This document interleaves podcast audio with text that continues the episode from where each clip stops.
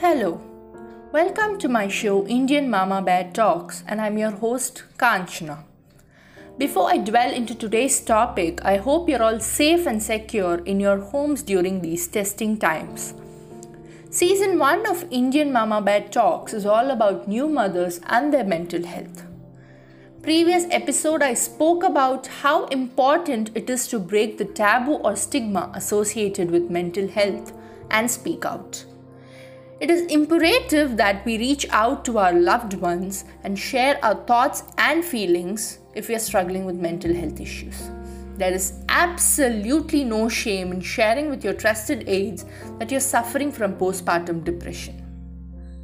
PPD is a serious issue, and as a new mother, I know how much of an importance is mental health. I have been there, struggled, and still I have not recovered fully. There are days I'm so frustrated that I end up showing the anger on everybody. There are days when my baby just won't sleep. He would be cranky. My presence is what he needs, and because of which my work schedule or my me time gets completely messed up. And at such times, I feel so overwhelmed that the thought of running away somewhere, leaving behind everything, just pops up. But as you all know, mothers are unique. They are sturdy creatures who won't give up just like that. There might be pitfalls, ups and downs, but they won't bow down. PPD can push us mothers to our extremes and make us take crazy steps. But few golden words can help us in calming down and fight our inner demons. Do you all know what those golden words are? I am there for you. I am there for you.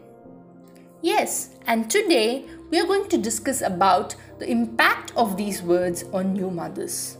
In the previous episode, I stressed upon the fact about how mothers themselves should take the initiative, not feel ashamed, and share about their trauma with people they rely on or trust.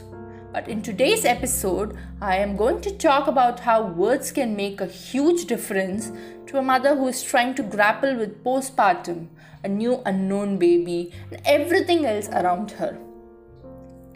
Today's episode is Empathize, Don't Sympathize. I'm sure you all know what the terms empathy, sympathy mean. But still, I'll just give you one example. A new mother comes to you and shares her feelings and grief. How do you think you would respond to her? Will you say, Oh, poor you, this is just a passing cloud, everything will be fine?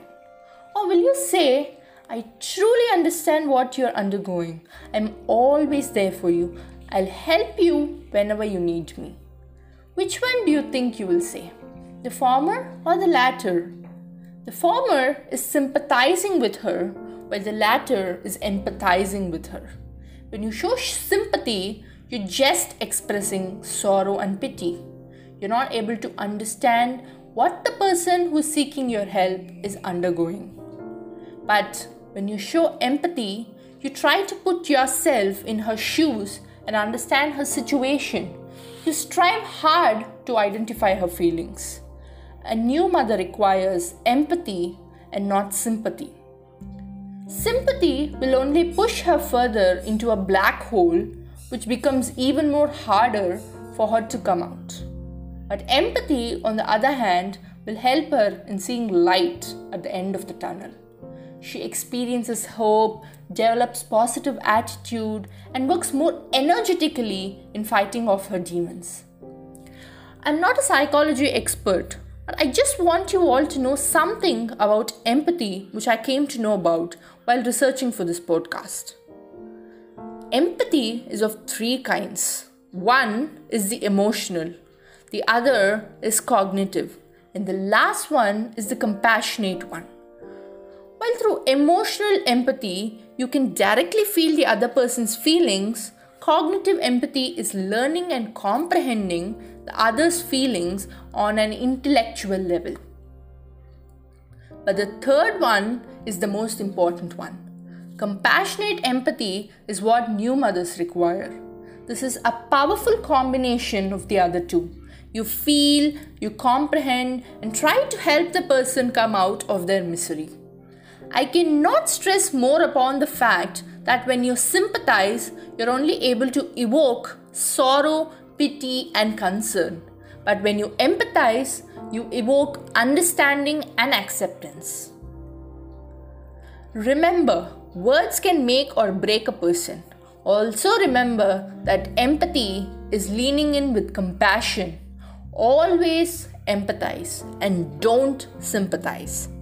Next time, when a new mother reaches out to you, just hold her hand, squeeze it gently, and tell her that you are there for her. I hope you all liked this episode and thank you for listening to me patiently.